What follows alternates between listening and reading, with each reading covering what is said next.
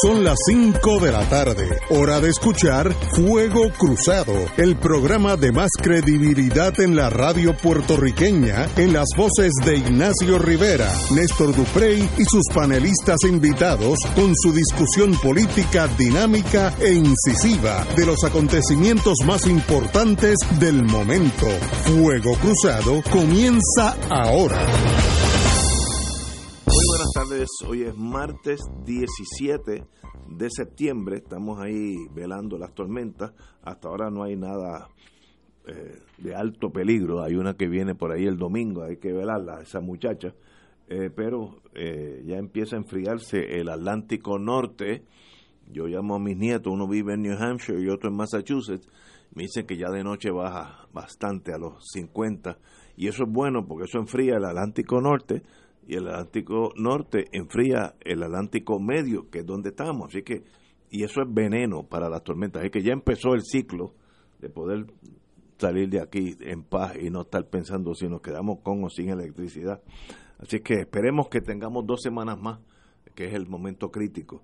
Antes que todo, quiero empezar el programa despidiéndome de un amigo muy querido, don Salvador Antonetti Sequeira, lo conocí muy bien, de más o menos de la misma edad nuestra, abogado de primera clase, yo le llamaba el embajador porque él estaba eh, en, el, en la estima de todos nosotros, era un embajador de la profesión legal, una persona noble, suavecita, manejó ese mundo complejo de la del mundo de las corporaciones, de esas cosas tributarias, de lo cual yo sé muy poco, y pero siempre con una sonrisa en la boca, una, una persona muy afable, un caballero de primera, y yo tengo aquí al Provost Marshall que lo conoció también, así que a nombre de nosotros, mío y del Provost Marshall que está aquí con nosotros, nos, nos despedimos del amigo Salvi Antonetti, como todos lo conocíamos.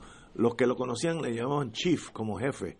Buena persona, tranquilo, inesperadamente murió porque yo lo vi hace dos meses, estaba en perfecta salud, me dicen que fue del corazón y eso pues el destino lo alcanzó súbitamente.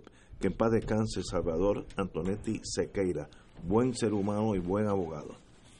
Me uno a tus palabras, particularmente vaya mi expresión de solidaridad a su hijo Salvi eh, y a toda su familia. Una pérdida lamentable un gran jurista, eh, respetado en su, en su gremio. Muy respetado. Eh, así que vaya las más sentidas condolencias. Bueno, amigos y amigas, vamos Ignacio, a... Perdón.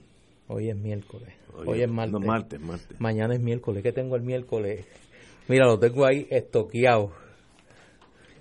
Yo no miércoles. sé. Bueno, de- de- después de los martes, que ahí siempre vienen los Normalmente. Y luego los jueves y luego... Oye, y ayer, cuando nosotros nos fuimos, se dio a conocer una noticia que es que tan pronto como mañana miércoles eh, podría ser confirmado en el fiscal- Comité de lo Judicial el del Senado Muldrow. el nuevo fiscal federal en Puerto Rico, Steven Muldrow, y que pues obviamente sabemos que de ahí a bajar al hemiciclo pues es un trámite expedito.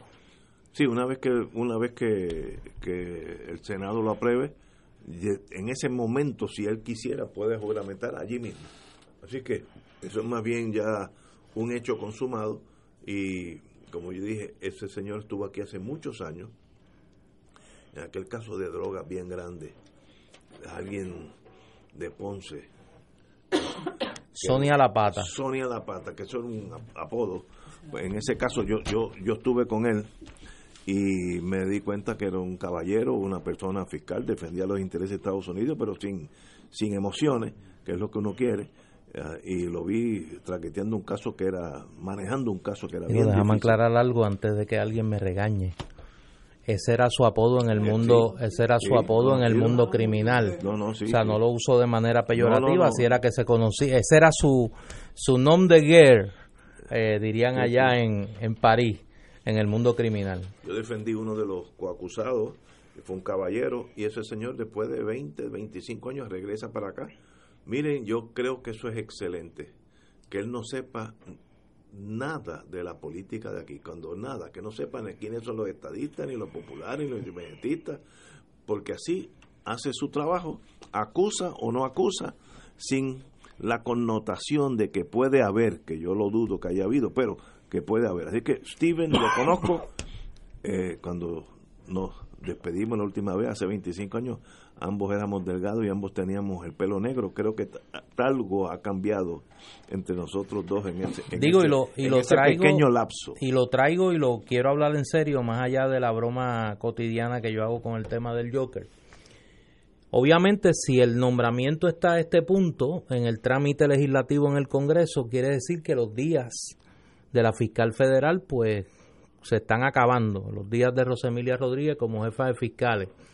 Coincide el final de ese término con las palabras del jefe del FBI, Douglas Left, que hizo un gran alarde mediático de que en el verano se iban a producir varias rondas de arrestos vinculadas a casos de corrupción que implican y fue lo dicho por el por el jefe del FBI que le iba a dar pon. figuras del gobierno de Puerto Rico. Y, uno que otro alcalde algo así. Eh, en ese sentido la pregunta que se hace la sociedad puertorriqueña con mucha razón es qué ha pasado que la expectativa del jefe del FBI no se ha cumplido. Todavía estamos en verano. Bueno el verano se acaba esta semana. Supuestamente ahí yo no como yo no soy todólogo y yo eh, las clases de ciencias naturales las pasé en la YUPI por conmiseración. Biología porque era la hermana de José Miguel Agrelot y me cogió pena. Y física porque la cogí con los módulos aquellos que uno cogía de física. Y las matemáticas igual, en eso yo no me escondo. Yo pasé ahí, mire, por no, no, por conmiseración, porque le caía bien a los profesores de ciencias naturales. Así que yo de eso no sé, pero hay un debate de cuándo se acaba el verano. Unos dicen que es el 21, otros dicen que es el 23. Yo lo que sé es que se está acabando y que no le queda mucho al verano y que la promesa que hizo el jefe del FBI, que de hecho la última vez que se le vio públicamente fue cuando fue a saludar solito en su vehículo a la gobernadora Wanda Vázquez en los primeros días de su incumbencia, que ya lleva más de un mes. Así que hace más de un mes que no se le ve públicamente al jefe del FBI.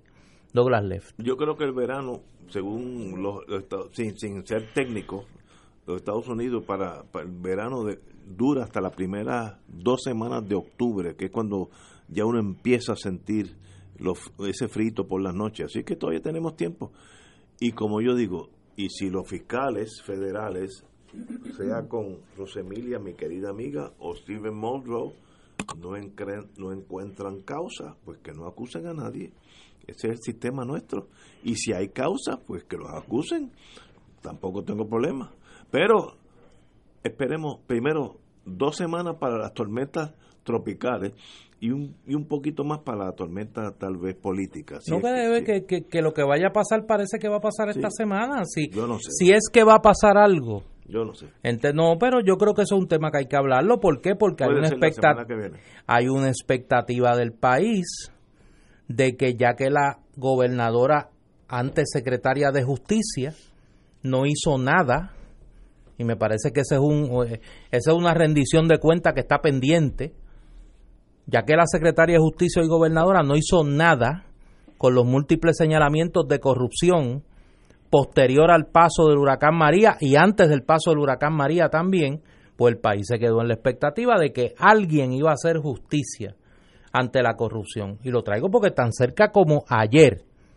Yo traje un ejemplo de una persona que ha sido señalada consistentemente en estas investigaciones, una de ellas de hecho sobre las subastas en la, en la Secretaría de Corrección y Rehabilitación, y ayer yo señalaba que el saliente secretario de Corrección admitió públicamente que uno de esos señalados, Elías Sánchez y Fonte, que anda en fuga tratando de no entregar su celular, al Departamento de Justicia, había intervenido directamente con él en varios negocios de sus clientes. Y esos son aspectos que más allá de los selfies que se toma la gobernadora y de las, eh, la, la nueva encarnación de COI que estamos viviendo, son dudas razonables que van a aumentar exponencialmente en la medida de que tampoco en el foro federal se produzca el encauzamiento de los corruptos porque ya hemos tirado a pérdida el foro local. Si entonces en el foro federal, que las propias autoridades federales, la fiscal federal y el jefe del FBI crearon la expectativa pública. La última expresión de la fiscal federal fue con fecha y todo. En la primera quincena o a fines de agosto o antes del 15 de septiembre, dijo Rosemilia Rodríguez. Se van a producir arrestos aquí. ¿Y dónde están? ¿Y por qué no se han producido? Y yo creo que la expectativa del país es más que, más, que meritoria porque las propias autoridades federales crearon esa expectativa que muchos señalamos. Tú lo dijiste aquí, Ignacio, que eso era inédito. Tú tener a un jefe del FBI básicamente anunciando que iba a arrestar gente. Eso no es común. Y la jefa de fiscales que no se caracteriza tampoco. Tampoco es común. Por eso, anunciar que pronto y dando fechas y todo se iban a producir arrestos. ¿Por qué no se han producido? Yo creo que es una duda más que razonable, porque entonces sí habríamos llegado a un nivel de impunidad de los corruptos que es altamente preocupante en una sociedad que se precia, aún en la realidad colonial, de llamarse una sociedad de ley y orden. Compañera Marilu Guzmán. Pues yo también soy una que estoy bastante desesperanzada, ¿verdad? Porque no, no puedo negar que cuando escuché las palabras del jefe del FBI, eh, hablando de la guagua que le iba a dar Pong a los corruptos, ¿no? Y que los iba a llevar a la cárcel, pues sin duda me pues yo dije, pues qué bueno, ¿verdad? Porque este como bien dice Néstor, muchos de nosotros ya hemos tirado a pérdida eh, el, Departamento de Justicia del país y, y, no lo digo necesariamente por Wanda Vázquez, nosotros eh, tenemos que mirar unas décadas atrás, una década, por lo menos una década y media atrás, y recordar la, la incumbencia de Pedro Pierluisi, ¿verdad? Cuando, cuando todos los corruptos del gobierno en el cual él fue secretario de justicia los procesó el, el gobierno federal, la Fiscalía Federal. Y entonces, pues, eh, en, este, en este, este, es un momento donde el país está tan hastiado, yo creo que en gran medida eso fue el detonante eh, para que para que el pueblo se tirara a la calle en lo que se conoce ahora popularmente como el verano de 2019 el pueblo está tan hastiado de la corrupción el saqueo la mofa la burla no eh, que, que se esperaba no que algo ocurriera en vista de que pues Roselló todo el tiempo miraba para el lado antes que descubriéramos eh, lo que estaba pasando y que realmente pues él era el jefe de la manada azul. Eh, yo pues espero, ¿verdad?, que, que muchas de las cosas que, que, se, que se aspira a que se esclarezcan, pues se esclarezcan, sobre todo en el Foro Federal, porque yo no veo movimiento aquí, como dicen, no veo no veo movimiento en el bullpen con que aquí vaya a ocurrir absolutamente nada. Este, la prueba está en que en un momento dado hubo toda una vorágine con, con, con Raúl Maldonado, eh, eso se acabó tan pronto, ¿verdad? Este Maldonado, el hijo de Raúl Maldonado comenzó a hablar. No, toda esa gente desapareció. Y, se, y se desaparecieron. Entonces empezaron con los celulares de los otros y eso ha quedado prácticamente en nada. Sabemos que el caso de Elías Sánchez, la petición de entrega de celular de Elías Sánchez y de y de y de Edwin Miranda, pues están ahora mismo eh, siendo eh, eh, la decisión que le fue contraria, ¿no? Le fue desfavorable en el tribunal de instancia, pues ahora está en el tribunal apelativo, pero nosotros no sabemos absolutamente nada más de los demás. O sea que, que toda esa gente está sigue campeando ahí este por su respeto. Este el Antonio Aceira está en la autoridad de puertos y ahora también tiene las castañas en el fuego con el asunto este de la fusión eh, en los puertos con, con esta con este señor Ayala y, otra compañía eh, que y la creación de un monopolio y, y por, eh, por, eso, y la creación de un monopolio, y, y, y estaba escuchando a la amiga periodista Damari Suárez, donde dice que expresamente le han dicho que él no va a atender a la prensa con relación a ese asunto, ¿verdad? Y ese señor sigue ahí. Y entonces el otro, Gerandi, que en horas de trabajo, eh, eh, ejerciendo su función como, como, como miembro del gabinete eh, de confianza de, de Rosselló estaba eh, atosigándole taquilla a los recursos externos e internos y así por el estilo, ¿no? Este, pues, pues prácticamente nada ha cambiado y aquí no hay esperanza de que ocurra absolutamente nada. Pero entonces, si los, los federales alardean mucho y alardeó eh, eh, Douglas Leff, este, así que, bueno, como hemos dicho en otras ocasiones, que no se anuncie tanto y que acabe de dar la función. Bueno, amigos, antes de ir a la pausa, tengan fe en el sistema. Yo soy, como decía Harvey Nachman, el último de los Boy Scouts. Yo tengo total fe en el sistema federal y si hay que acusar a alguien, lo van a acusar ya mismo. Fe, tranquilidad tranquilidad. Sí, pero tú estás consciente de que la expectativa no la crea la ciudadanía eh, en el vacío. Que yo creo que eso fue un error. Aquí se hicieron unas representaciones públicas del jefe del FBI y de la jefa de los fiscales. Que no digan nada. De que se iban a producir que eran inminentes, dieron fecha de que se iban a producir arrestos de funcionarios públicos sobre mal manejo de fondos públicos relacionados con la recuperación tras el paso de María. Esas fueron las palabras. No ha pasado nada. Y eso va a pasar, pero fe. No, no, si, yo tengo, si lo más que yo tengo es fe. Señores, vamos a una pausa, amigos. Fuego Cruzado está contigo en todo Puerto Rico.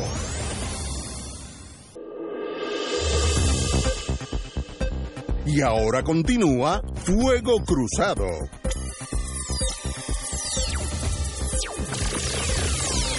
Compañera. Mira, me acaban de enviar eh, por, por eh, Facebook una foto de un proyecto, de, eh, esto es una foto de un anuncio, un letrero, perdón, del gobierno municipal de Canóvanas, donde dice, proyecto, mejoras al Parque Ángel Luis Pérez Casillas para área de recreación pasiva en el barrio Lomas, inversión 300 dólares, eh, 300 mil dólares.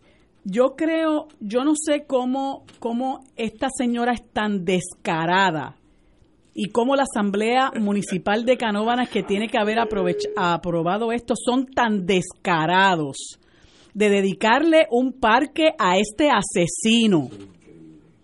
Y yo creo que hay que hay que desenmascararla y decir que es una descarada. Lorna Soto es una descarada. Y todos en la Asamblea Municipal de Canóvanas que se han atrevido a esta infamia son unos descarados.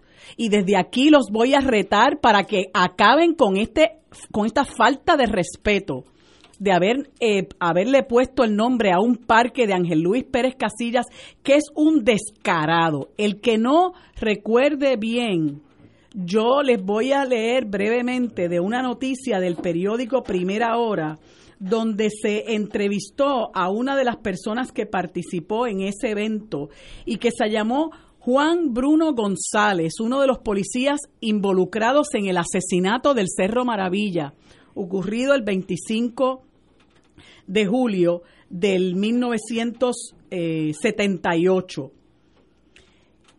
Bruno indica que Pérez Casillas, cuando ya estaban arrestados Arnaldo Darío Soto y Carlos Soto, eh, Arnaldo, Arnaldo eh, Darío Soto y Carlos Arribí, eh, Carlos, Soto, Arribí, perdón, cuando ya estaban arrestados, que llegaron acompañados por González Malavé, el ex policía eh, José Quiles Hernández y quien tenía a cargo eh, los agentes que infiltraban los grupos terroristas se encontraba junto a Bruno y Bruno narra, Pérez Casillas se fue del sitio de los hechos, no sé por qué se fue. Yo, si hubiera sido el comandante, hubiera llevado a los muchachos arrestados al cuartel de Villalba, porque él comandaba esta poca vergüenza. El Ángel Luis Pérez Casillas, a quien Lorna Soto y su Asamblea Municipal de Canóvanas le están dedicando un parque y están haciendo unas mejoras. Es una atrevida y una insolente, y esto hay que denunciarlo. Pérez Casillas abandonó el área y entraron a escena el notorio exagente Julio César Andrades y Luis Reverón Martínez. Andrades se va y deja a Reverón y nos dejan a nosotros. Reverón dijo, perdonando la palabra, a este K hay que matarlo. Ahí Reverón le pega un tiro a Soto Arribí. Entonces Moreno mata a Darío Rosado. Andrades fue el que cambió la versión de que los muchachos habían corrido y por eso les dispararon. Cuando mataron a los muchachos, Pérez Casillas apareció otra vez. Ellos alteraron la escena. Esa es la, la versión de Juan Bruno que indica cuando yo iba a declarar al FBI, le hicieron una llamada a mi esposa de que corría peligro si hablaba y era mejor si me callaba. No podía hablar y no podía decir la verdad. Yo le hago un reto a la buena gente de Canóbanas para que le formen un escalceo a esta señora, porque no es posible que aquí se le dedique nada al asesino de Ángel Luis Pérez Casillas. Esto no puede quedar impune. Y desde este micrófono yo le hago un llamado al pueblo patriota, al pueblo indignado, a los que todavía sufrimos esa es ese, esa, esa página oscura de nuestra historia, que fue un asesinato político de dos personas que ya estaban, habían, ah, ya se habían entregado y estaban en el piso y fueron vilmente asesinados por la policía, todos comandados por Ángel Luis Pérez Casilla. Esto es un escándalo, una afrenta y una falta de respeto y el pueblo no lo puede permitir.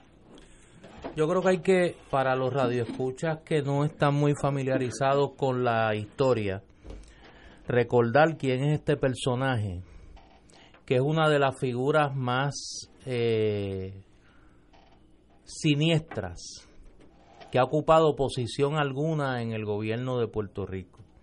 Ángel Luis Pérez Casilla fue por muchos años director de la mal llamada División de Inteligencia de la Policía de Puerto Rico. Comandante de rango. Comandante de la policía, se dedicó no solo a perseguir a ciudadanos por sus convicciones políticas, sino a crear un clima falso de amenazas terroristas, organizando, dirigiendo y encubriendo crímenes desde el Estado, utilizando agentes encubiertos para realizar actos como el tiroteo a la residencia de don Luis Muñoz Marín, como la colocación de una bomba en el correo de la avenida 65 de Infantería. Colegio de Abogados. Como la colocación de una bomba en el Colegio de Abogados y Abogadas de Puerto Rico. Y finalmente dirigió el escuadrón que asesinó, que fusiló, cuando ya estaban rendidos a Carlos Soto Arribí y Arnaldo Darío Rosado en el Cerro Maravilla el 25 de julio de 1978.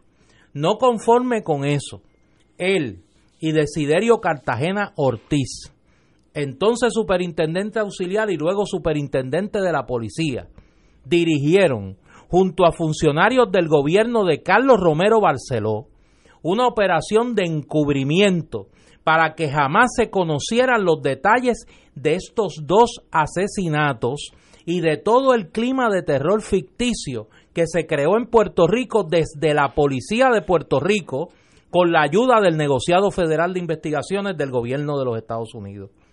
Ángel Luis Pérez Casilla, que ha guardado silencio toda su vida, porque él sí sabe quién planificó los asesinatos del Cerro Maravilla. Él sí sabe quién encubrió los asesinatos del Cerro Maravilla y se fue al Senado de Puerto Rico a mentir descaradamente y a encubrir a la alta oficialidad de la policía y la alta oficialidad del gobierno de Puerto Rico en aquel momento. Es un asesino y un encubridor. Y en el municipio de Canóvana se le ha premiado con posiciones en el gobierno y ahora tienen la última desfachatez, que es colocarle el nombre a un parque pasivo.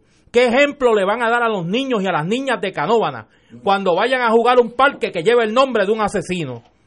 Que lleve el nombre de un encubridor que tiene sus manos manchadas con sangre, con sangre de gente inocente, con sangre de gente inocente. ¿A dónde nosotros vamos a llegar como país? Y pregunto yo, ¿A dónde vamos a llegar como país? Que tenemos el descaro en el municipio de Canóvana de ponerle el nombre de un parque pasivo a un asesino. El nombre de un asesino y de un encubridor. ¿A dónde nosotros vamos a llegar como sociedad? ¿A dónde vamos a llegar? A mí me parece que este hombre, que sí cumplió cárcel, pero que tiene mucho en su conciencia, tiene mucho en su conciencia que decir, y ha preferido llevarse la mentira y el crimen a la tumba, antes de hacerle un servicio al pueblo de Puerto Rico y decirle quiénes fueron los que le dieron las instrucciones de que esos dos muchachos no bajaran vivos del Cerro Maravilla. Porque hay que recordar que esas fueron las expresiones que se hicieron por, un, por las altas oficialidades de la policía y del gobierno de Puerto Rico, que esos dos muchachos no bajen vivos del Cerro Maravilla. Y que aquí había que darle un escarmiento a los independentistas. No nos acordamos de eso.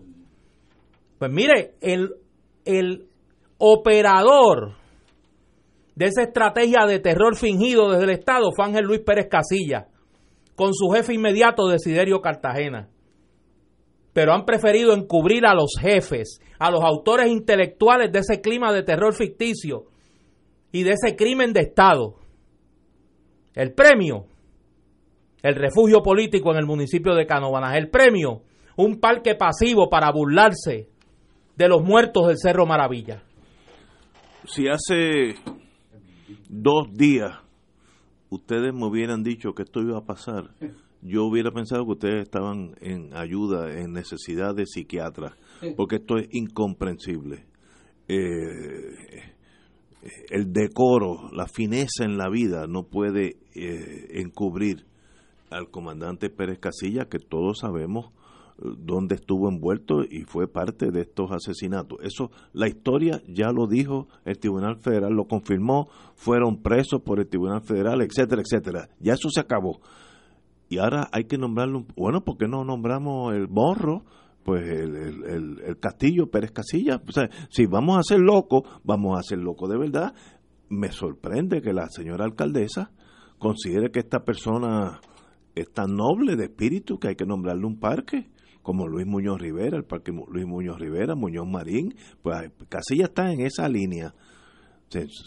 no, no es comprensible. A mí se me tengo que tener mucho cautela porque yo estuve envuelto en ese caso, eh, en uno de los coacusados, por tanto no, no, quiero entrar en ese mundo, pero no hay duda que eso del municipio de Canóvana raya en lo incomprensible. No hay más nada como analizarlo. No, no tiene sentido a menos que ese municipio ha perdido razón de ser y eso es si hacen eso, cualquier otra cosa que pase en ese municipio es admisible. No, no, no, no hay parámetro.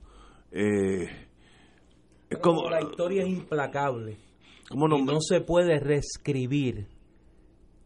Por más nombre que le pongan al parque pasivo, el país sabe que lleva el nombre de un asesino y de un encubridor. Pero ¿y cómo alguien hace una cosa así?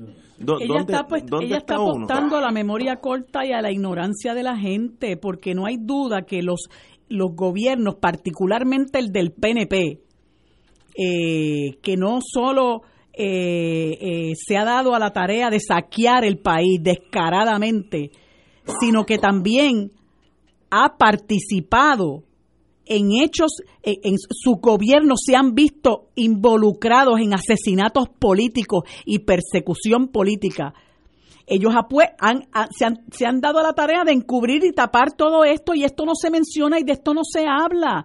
Y yo estoy segura que mucha gente eh, de las presentes generaciones no saben qué fue lo que ocurrió en el Cerro Maravilla, que es algo que se debería de lo que se debería estar hablando todo el tiempo para que esta historia, esta historia no se repita y para que nosotros recordemos con vergüenza lo que algunos políticos han sido capaces de hacer y lo que representó la división de inteligencia en este país. Pero ella involucrada con esa gente porque nadie se puede olvidar que cuando aquí mataron a Coquito, que Coquito se pasaba paseando las cárceles de este país con Héctor Martínez.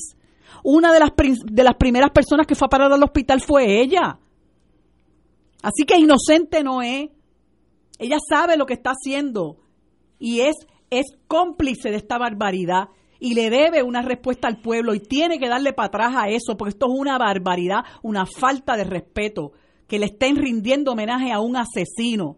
Y yo creo que el pueblo de Canóvanas tiene que saber, el pueblo de Carolina, los pueblos aledaños, el pueblo completo, tiene que pararse sobre sus pies y decir que esta barbaridad no se puede permitir. Aquí tiene que haber respeto por el pueblo. Y según la gente se metió en una ocasión en el en el, en el hemiciclo, allá en el Capitolio, a formarle un revolú a Jennifer González que se atrevió, tuvo la osadía de hacerle un homenaje a ese terrorista que se llama Julito Labatut, que ojalá que esté en lo más profundo del infierno junto con Posada Caprile, Carrile.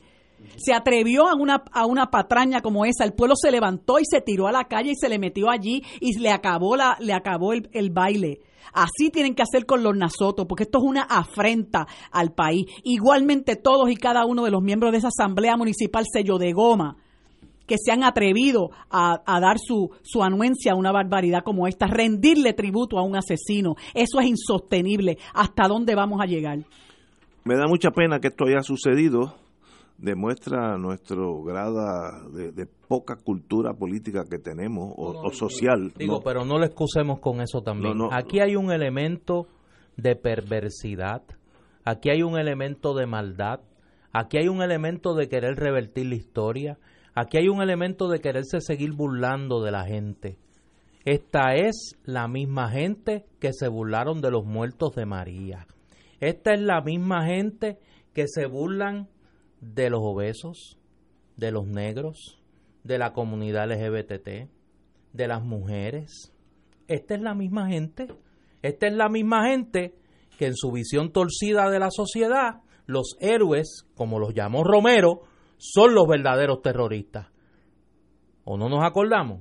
Que Romero llamó a los asesinos del Cerro Maravilla héroes desde la tarima del 25 de julio de 1978. No podemos olvidar la historia estos son los hijos de esa mentalidad torcida. Los mismos que le querían dar un homenaje a un asesino como Julito Labatut en el Capitolio. Los mismos que han querido revertir la historia en la Universidad de Puerto Rico. Los mismos que han querido revertir la historia en el Instituto de Cultura. Esa ha sido la mentalidad. Esa ha sido la mentalidad. Es una mentalidad perversa. Es una mentalidad cruel. Es una mentalidad que se burla diariamente del pueblo puertorriqueño donde los corruptos le sacan la lengua a la gente honesta y le dicen me salí con la mía. Cosas como esta pues, se producen en una sociedad así, donde los de la mente torcida hacen y deshacen porque los honestos no hacemos nada. Me da mucha pena, profundamente mucha pena, eh, que este evento haya sucedido porque habla de nuestro nivel en el sentido político de barbarie, es la palabra, barbarie. Vamos a una pausa, amigos.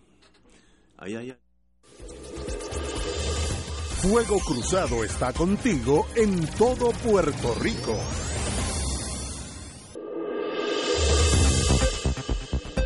Y ahora continúa Fuego Cruzado.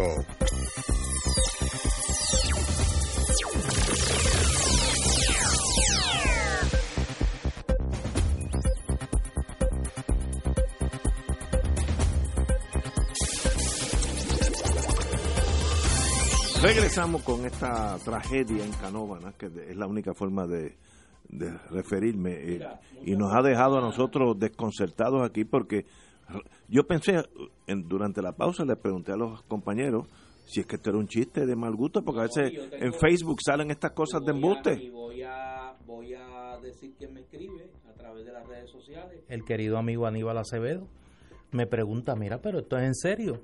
El que no me crea, yo acabo de colocar una de las múltiples fotos que hay en la página de Facebook del municipio de Canovana, donde está la alcaldesa Lorna Soto con el propio Ángel Luis Pérez Casilla eh, en la ceremonia de anuncio del comienzo de las mejoras, que es el letrero que coloqué, al Parque Ángel Luis Pérez Casillas para área de recreación pasiva del barrio Lomas de Canóvana. En la propia página del municipio está Orondo Ángel Luis Pérez Casilla con la alcaldesa Lorna Soto en la ceremonia de anuncio de la rehabilitación de este parque a nombre de un asesino, de un encubridor como es Ángel Luis Pérez Casilla. yo, el mundo político para mí es, marciano, así que yo no entiendo. ¿En qué beneficia al Partido Nuevo Progresista, a la humanidad, a la estadidad, al país, este nombramiento? ¿Qué, eh, qué, qué hubo en la mente de la señora alcaldesa al nombrar a este señor que cumplió cárcel, cumplió cárcel estuvo envuelto en el caso de Maravilla donde se asesinaron a dos seres humanos por el mero hecho de ser independentistas. ¿De verdad eso es parte de acercarnos a nosotros para hacer un Estado confederado? Eh, señores, ustedes son los menos estadistas en Puerto Rico, son esta gente una cosa que no es comprensible, no es comprensible. Si me, si me llaman aquí alguien por caridad y me dicen, mira, esto es embuste, esto fue en Facebook, era un vacilón, mire, yo me voy para casa tranquilo porque si no es para preocuparse. En manos de quién está el municipio de Canóvanas. Esa es la única, lo único que puedo decir. Me da mucha pena que esto haya sido bueno, yo creo que la alcaldesa de Canóvanas le debe responder al país que la hace llevar, tomar la decisión de colocarle el nombre de un asesino a un parque pasivo. Que explique. Oye, y esto no es chisme o especulación. Ángel Luis Pérez Casillas cumplió cárcel por lo poco que se pudo probar. Por derechos civiles, Por violación a los derechos civiles, que fue lo poco que se pudo probar. Por el encubrimiento desde el Estado a los crímenes no solo del Cerro Maravilla, sino los múltiples actos de terrorismo promovidos desde la División de Inteligencia de la Policía Aquí hubo testimonio de los policías en las vistas del Cerro Maravilla, particularmente Carmelo Cruz y Miguel Cartagena Flores. Y yo conozco eso muy bien porque tuve el honor de ser director ejecutivo de la Comisión de los Jurídicos en la segunda etapa de investigación del caso del Cerro Maravilla. Y ambos, Cartagena Flores y Carmelo Cruz, testificaron bajo juramento que Ángel Luis Pérez Casillas dio la orden de que, esos dos terroristas no pueden bajar vivos del Cerro Maravilla. Y Ángel Luis Pérez Casillas estuvo en las reuniones donde las altas esferas del gobierno de Puerto Rico se ordenó que había que darle un escarmiento a los independentistas. Y Ángel Luis Pérez Casillas fue el que llamó a las altas oficialidades del gobierno de Puerto Rico, al superintendente auxiliar Cartagena, al superintendente Roberto Torre González, para decirle misión cumplida. Una vez asesinaron a Carlos Soto Arribí y Arnaldo Darío Rosado en el Cerro Maravilla, cuando ya estaban de rodillas y rendidos, según testimonios de los policías que estaban allí. Esa es la calaña del individuo que le han puesto el nombre a un parque pasivo en Canova. De verdad, es uno de los días más tristes que yo he estado aquí en muchos años, llevamos 23, 24 años aquí. Este es uno de los días más tristes porque veo que no hay esperanza ya cuando se hace esto, pues tal vez haga un monumento en otro municipio a Hitler o a Mussolini. Entonces, ¿sabes? No, no, no, no entiendo, de verdad, no tengo la capacidad de entender qué le pasó por la mente a la señora alcaldesa. No puedo comprenderla. Lo que pasa es que aquí hay un grupo de políticos que no entendieron el momento histórico en el que nosotros estamos y para quienes eh, la indignación del pueblo es poca cosa y entonces hay algunos alcaldes que se creen que son los reyes de la comarca en su municipio y Lorna Soto es una de ellas, porque llegó ahí designada por su papá que tuvo no sé cuántos cuatrienios y se dedicó a darle trabajo a dos o tres eh, eh, eh, amigos, ¿verdad? Entre ellos la, la, la, la representante Charboniel, que da la casualidad que por una sobrefacturación tuvo un, una situación en el, en el Tribunal Supremo eh, eh, y, un, y un reclamo de que devolviera el dinero, nunca lo devolvió, el, el, municipio tampoco se lo pidió, pero ella enfrentó una situación ética por la sobrefacturación en el municipio de Canóvana siendo la abogada.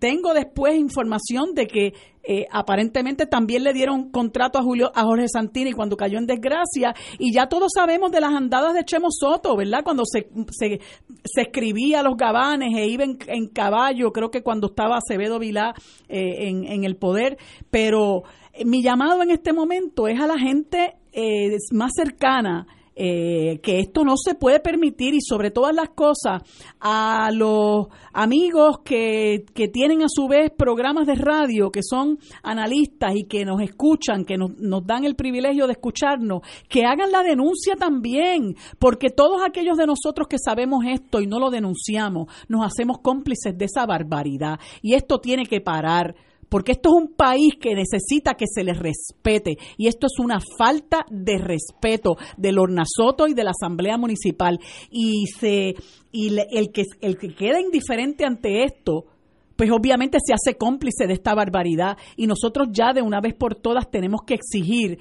que este país se les respete, sobre todo cuando estamos hablando de la memoria de dos personas que fueron vilmente asesinadas por la policía y que eso se quedó, eso quedó demostrado luego de los intentos de encubrimiento del gobierno de Carlos Romero Barceló, lo que terminó con varios fiscales procesados, varios fiscales desbarrados y muchos policías cumpliendo cárcel, incluyendo a este sinvergüenza a quien se le está dedicando ese parque. De verdad, incomprensible para este ser humano y como dije anteriormente, un día triste para mí porque uno se queda sin espíritu combativo ante esta eh, barbarie, estupidez histórica, hasta políticamente un error. No hay nada positivo en esa línea de pensamiento. Vamos a una pausa, amigos. Esto es Fuego Cruzado por Radio Paz 810 AM.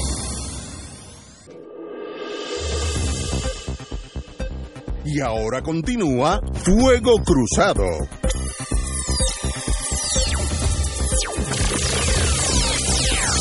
Para salir de aquí totalmente convencido de que el coñac es la única solución a mi problema. vamos, en, a la página 4 hoy del Nuevo Día, un artículo de fondo de Laura Quintero, excelente, donde sencillamente volvemos a lo que tocamos ayer, de cómo en la Cámara de Representantes las minas de Kilimanjaro es nada comparado con nosotros allí repartiendo billetes y sencillamente según la prensa, estoy ahora en la página 5, los muchachos que le han dado contratos a Ángel Díaz Manga de Phoenix Consulting Group y Brickell Delta y Héctor Díaz Vanga, dos hermanos de Díaz Vanga Consulting Group. Eh, Carlos Méndez Núñez, el señor presidente de la Cámara, ha dado 180 mil a Phoenix Consulting, que es Díaz Vanga, 120 mil a Brickell Delta Corporation. A Héctor Díaz Manga, el hermano, le dio 180 mil para un total de 480 mil del presidente de la Cámara. Víctor Torres González, otro representante, a los mismos, Phoenix 173 mil, Brickell 96, Díaz Manga Consulting Group 81 para 350 mil dólares. Y sigo así, Antonio Soto, 77 mil, Guillermo Miranda Rivera, 70, José Banch Alemán, 24, José Memo González, 26, Gabriel Rodríguez Aguiló, 12, Reinaldo Vargas Rodríguez, 67 mil, Mary Carmen Más Rodríguez, 12 mil, y Víctor Párez Otero, 24 mil. Y la pregunta es, en un país que no tiene implementos de cirugía en el centro médico, que los médicos se quejan que el hilo de coser, el hilo fino, etcétera, a veces hay que ellos comprarlo ellos mismos. Nosotros gastamos aquí casi sobre casi un millón de dólares en contratos a dos personas, Ángel Díaz Vanga y Héctor Díaz Vanga. Mire, yo he conocido, yo, yo he vivido la vida bastante bien en Puerto Rico. He estado arriba y he estado abajo, he estado por el medio y, conozco la vida. Yo nunca había oído de Ángel Díaz Vanga y Héctor Díaz Vanga hasta hoy. Así que eruditos del punto cuarto no son. ¿Qué han hecho esos señores por el bien de Puerto Rico? Que valga un millón de dólares entre, entre un país en un país que está quebrado. ¿Qué han hecho? díganme, si uno, si yo fuera dueño de una, em, de una compañía de, periódicos, yo destinaba, como hicieron con Watergate, en el Washington Post, eh, designar dos periodistas. Averíguanme, ¿qué han hecho estos señores por Puerto Rico?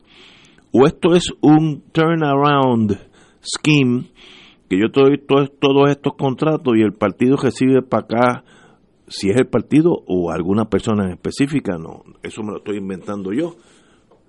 Porque, ¿qué hicieron o qué hacen esos señores por el bien de nosotros? A Doña Yuya, allá en Morovi, en Adjunta, ¿de qué se beneficia que estos señores, el presidente nada más le ha dado 480 mil dólares a estos dos seres, el Víctor Torres González 350, etcétera, etcétera?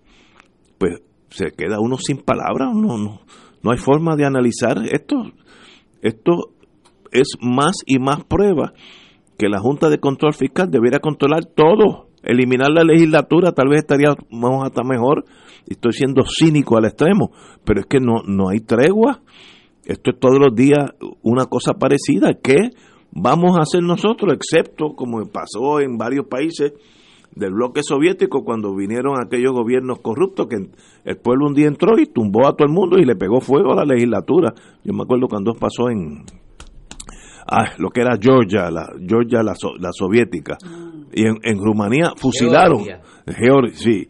Georgia la, la y, y, en, y en Rumanía fusilaron al presidente Sheshescu y a su esposa. Eh,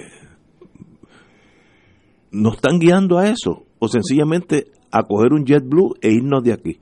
Estoy indeciso en este momento. Compañero. Yo creo que aquí y eso le falta. El periódico El Nuevo Día. Se queda corto. No, no, no. ha, ha dejado claro que va a comenzar. Eh, que esto es apenas el comienzo. Yo creo que aquí el presidente de la Cámara, Johnny Méndez, va a tener que explicar mucho. Y no creo que sea solamente al periódico El Nuevo Día. Y no creo que sea solamente a el pueblo de Puerto Rico.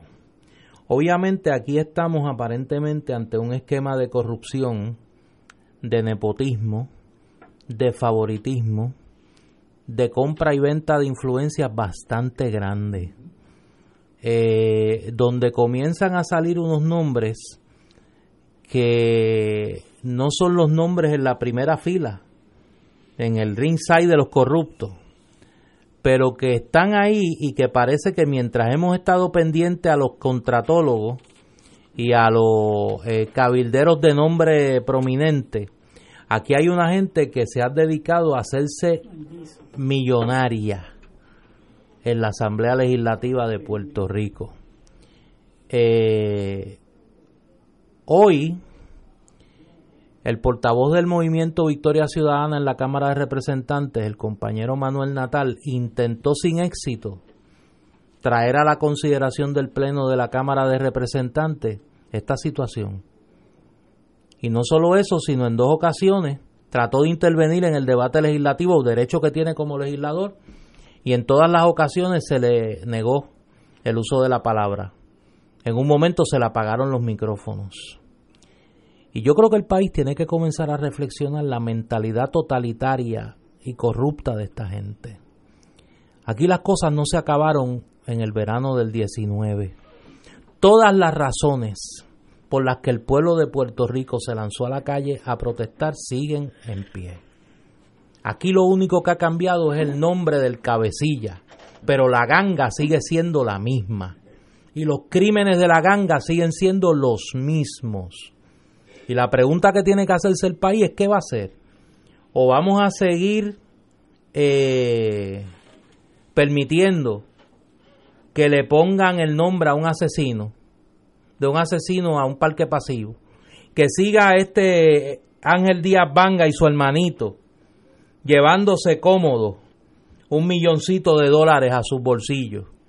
Y en ese sentido yo creo que el país tiene que hacer no solo una reflexión, sino un llamado a la acción ¿Hasta cuándo nosotros vamos a permitir que los corruptos le sigan faltando el respeto al pueblo de Puerto Rico? Miren lo que dice hoy el presidente de la Cámara. Miren lo que dicen hoy los líderes legislativos. Ellos no tienen que rendirle cuentas a nadie, a la prensa del país, a nadie, al pueblo que los llevó ahí, a nadie. Ellos solo se deben a su golosidad política y económica, a nada más. Y nosotros como sociedad tenemos que decidir qué vamos a hacer. ¿O es que la indignación se nos acabó cuando Ricardo Rosselló se montó en un avión y se fue? Porque, repito, el cabecilla se fue, pero la ganga sigue cometiendo las mismas fechorías que llevaron a este pueblo a lanzarse a la calle el, en el verano del 19. Hoy la gobernadora Wanda Vázquez, para hablar de Wanda Vázquez, que es la niña mimada de algunos ahora, hoy se señala el grave conflicto de interés y el grave problema para el país que va a representar el monopolio eh, en los puertos del país. Y la gobernadora se acaba de lavar las manos. Dice que eso no es con ella. Cuando tiene a Anthony Maceira, uno de los de la ganga, todavía como director de puerto, que ese dijo que no iba a contestar preguntas de esta barbaridad. Por eso es que digo, quítense la venda de los ojos, quítense la venda de los ojos, que la ganga sigue activa cometiendo las mismas fechorías que llevaron a la indignación de este país. Son las seis de la tarde, tenemos que una pausa y regresamos con Fuego Cruzado. Fuego Cruzado está contigo en todo Puerto Rico.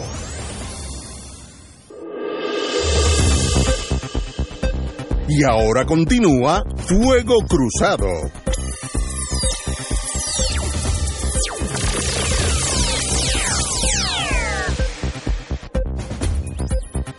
Yo creo que sí.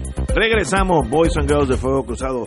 Compañera, estábamos hablando de la nuestra Cámara de Representantes y los contratitos a Ángel Díaz Banga y Héctor Díaz Banga. Pues mira, yo quiero un poco cogerlo donde lo dejó Néstor.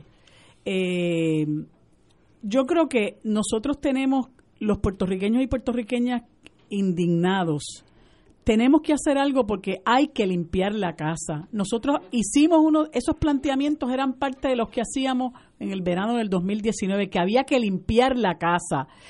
Logramos que salieran del medio, salieran de sus puestos algunos del chat de la vergüenza. Como comenté ahorita, todavía está Maceira ahí traqueteando y ahora empujando el, el, monopolio en los puertos.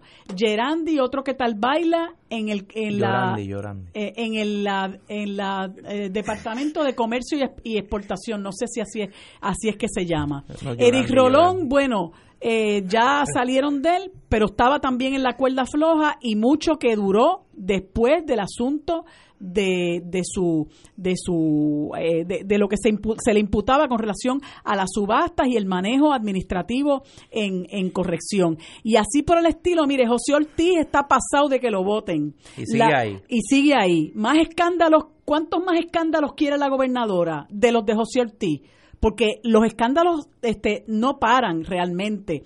La de, la de la Autoridad de Transporte Marítimo está de que la voten también. La Procuradora de la Mujer está de que la voten también. El de Departamento de Transportación y Obras Públicas está de que lo voten también. El secretario de Salud está pasado de que lo voten también. Y así por el estilo. Y no pasa nada. Entonces ahora tenemos esto en la cara nuestra en la cara nuestra repartiendo millones a dos hermanos que son eh, eh, correligionarios del, de- del, del presidente de la Cámara de Representantes, PNP extrastrens, como dice, como dice Ignacio, y obviamente hay que ponerlos a guisar, y en, a eso es a lo que se han dedicado estos politiqueros, a saquear la riqueza del país, mientras aquí tienen que intervenir con unos hermanos con unas condiciones de salud mental que vivían en condiciones infrahumanas en Bayamón, mientras hay una señora de la barriada Las Monjas que tiene que contar que eso, eso llora ante los ojos de Dios,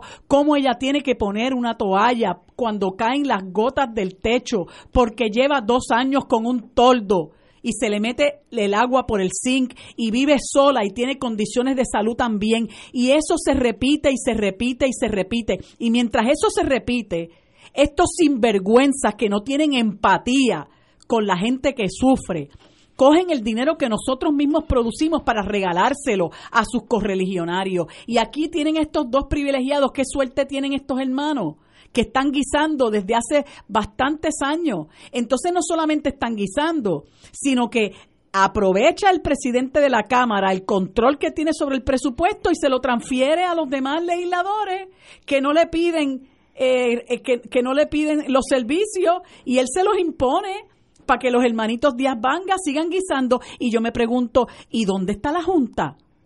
¿No se supone que la Junta de Control Fiscal iba a ejercer algún tipo de, de, de, freno con relación a todos estos controles, con todos estos contratos? Y esta gente campeando por sus respetos, claro, porque ellos campean por sus respetos también. La Junta en, hasta el, el, el 2023 nos va a costar 1.500 millones de pesos y ellos siguen votando chavos en, en asesores, en cabilderos, en abogados, y no hay problema con eso. Entre ellos, el que pretende ser gobernador de Puerto Rico, que quiere otra vez coger de tontejos al país, Pedro Pierluisi. Entonces apuestan a la falta de dignidad del país, apuestan a la memoria corta del país y nosotros tenemos de una vez por todas que organizarnos para limpiar la casa. O sea, no es posible que esta gente se siga burlando. No necesitamos más ningún chat.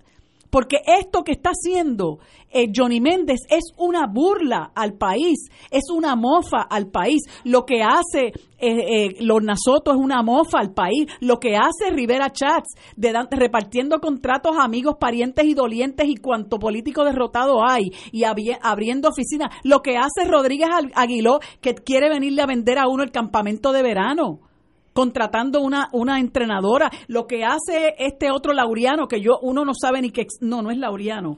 Eh, salió en el periódico de ayer, este, contratando una artesana. Ahora vienen con este señor eh, Taboada Collazo, que supuestamente es el presidente de la corporación y entonces no sabía que era el presidente de la corporación y el Díaz Banga dice, no, él es colaborador, no está cobrando. Claro, pues si es superintendente, ¿cómo va a estar cobrando? Entonces ellos, el chanchullo no acaba y no saben ni siquiera chanchullar, porque cuando los entrevistan se confunden. Entonces, este chanchullo es una cosa realmente asqueante. ¿Y hasta dónde nosotros vamos a llegar? Entonces, yo le digo a la gente, en, en algunos lugares donde nos reunimos, eh, este país, nuestro pueblo, en nuestro pueblo no hay lucha armada. No hay, otra, no hay otro método de lucha que no sea irnos a votar. Y precisamente en elecciones fue que esta gente se montó y aprovechando ese poder que le dio el haber ganado con un 41.8%, nos han saqueado el país y nos han pisoteado y nos quieren acabar con las costas y nos quieren acabar los humedales y nos quieren acabar con todo lo que tenemos, el mapa de calificación, tratando de aprobarlo para empezar a quitarle la calificación a los, a los terrenos y empezar a hacer con ellos lo que les dé la gana. Ahora Somas, la, la, la, amenaza de la minería también, ¿hasta dónde vamos a llegar? No es posible que nosotros nos quedemos eh, impávidos ante cosas como esta y tenemos que organizarnos. Y si no vamos a hacer la guerra de guerrilla, pues tenemos que organizarnos para tumbarlos en el 2020 de la manera que sea. Yo recuerdo todavía a este señor eh, Méndez cuando explotó lo del chat y se empezó a hablar de residenciamiento con la altanería que le dijo a la prensa que no había elementos para un residenciamiento. ¿Y sabe cuándo cambió de opinión? Cuando nos metimos allí en el Capitolio, que le metimos no sé cuántas decenas de personas, de, decenas de miles de personas, entonces cambió de opinión él y Rivera Chats, y ya entonces todos, cuando vieron el truck que venía para encima, cambiaron de opinión y entonces si el residenciamiento va. Son unos hipócritas son unos chanchulleros, son, son ladrones, saqueadores. A eso es a los que han venido al país. Y la pregunta es, ¿cuánto tiempo más lo vamos a permitir? Mi única pregunta, con mi cinismo clásico, es, estos señores, Ángel Díaz Vanga y Héctor Díaz Vanga, que trabajan para la legislatura de Puerto Rico, un millón de... En este cuatenio harán dos o tres millones de dólares. ¿Qué hicieron a cambio de ese dinero? Mira qué pregunta sencilla. Dime qué tú hiciste. Si, si tú dices, bueno, yo puse 14 torres de electricidad, instalamos una turbina allá en Aguirre, bueno, pues está bien. Ahora, asesoría. decirle, mira, si miras para el norte es el Atlántico y para el sur es el Caribe, eso lo puede hacer cualquiera. Eh, ¿Qué hicieron? Y ese examen en la prensa peca de no indagar ¿Qué hace esta gente, los de ayer y los de hoy? ¿Qué hacen? ¿O es sencillamente esperar el cheque a fin de mes para invitar a, los, a sus muchachos a reciprocar? Me da mucha pena ver por dónde vamos, pero no le veo fin a esto, a menos que un día haya una explosión como sucedió con el señor gobernador Roselló, que un día sencillamente pues se detuvo todo, porque es eso o la violencia extrema, y, espero que eso no pase, pero de verdad me... me eh, bueno, cuando la gente... Eh, uno se queda sin poder de análisis. Cuando la gente pierde la paciencia, estallan. Como pasó en el verano, se lanza a la calle. Así es. Bueno, la gente se lanza a la calle. Y yo creo que aquí, pero ahora hablando, tratando de, como diría una amiga mía, tratando de bajarle a, a la indignación un poco. Eh, ¿Dónde están los organismos de investigación de este país? Bueno, excelente. ¿Dónde está la Contralor? Que no ha dicho ni esta boca es mía de lo que está pasando en la Cámara de Representantes. Ombudsman. No, no olvídate del ombudsman, no, olvídate. Este, pero por lo menos la Contralor, Jasmine Valdivieso. Hay una, ahora hay un nuevo puesto, inspector general. Yo no pero yo no sé si tiene jurisdicción sobre la Asamblea Legislativa. el, Contralor sí. el Contralor sí. La oficina del Contralor sí. De ética gubernamental no voy ni a preguntar. De ahí no voy ni a preguntar. Eh, pero por lo menos la Contralor de Puerto Rico. Yo recuerdo eh, una de las cosas de las que más orgulloso yo estoy en mi vida es haber sido secretario de la Cámara bajo la administración de Carlos Vizcarrondo. Y yo recuerdo que una de las primeras medidas que tomó Carlos como presidente de la Cámara fue establecer un tope de 5 mil dólares mensuales a los contratos. Que un contratista no podía, eh, ni en un contrato individual, ni la suma de sus contratos, podía ser mayor de 5 mil dólares. Mire, aquello fue como haber desatado, o sea, eso desató la ira santa allí, pero logramos una administración que en cuatro años no tuvo un solo señalamiento de la oficina del Contralor y que fue un modelo de uso prudente de los fondos públicos en aquel momento. Luego vino el diluvio. No, no, no, después de ahí vino el diluvio. Después de ahí ha venido el diluvio. Y yo creo que uno tiene que mirar esas experiencias. Mire, al, el, el gasto en la Asamblea Legislativa se puede controlar. Es un asunto de voluntad política. Es un asunto de voluntad política. Yo me acuerdo la gente que decía que iban donde Vizcarrondo y le decían, es que los muchachos se van a molestar. Es que los muchachos se molestan. Mire, usted sabe lo que pasó en el 2004. Ninguno de los muchachos volvió. De los llamados muchachos de aquella época, ninguno volvió. Ah, pero los que vinieron después, ya hemos visto, ya hemos visto los que vinieron después. Y yo creo que ese es el, esa es la exigencia mínima que puede hacer el país, que se respeten los fondos públicos y que no haya esta vocación al saqueo cada vez que un partido tiene control de la Asamblea Legislativa inconcebible. Señores, tenemos que ir a una pausa, amigo. Fuego Cruzado está contigo en todo Puerto Rico.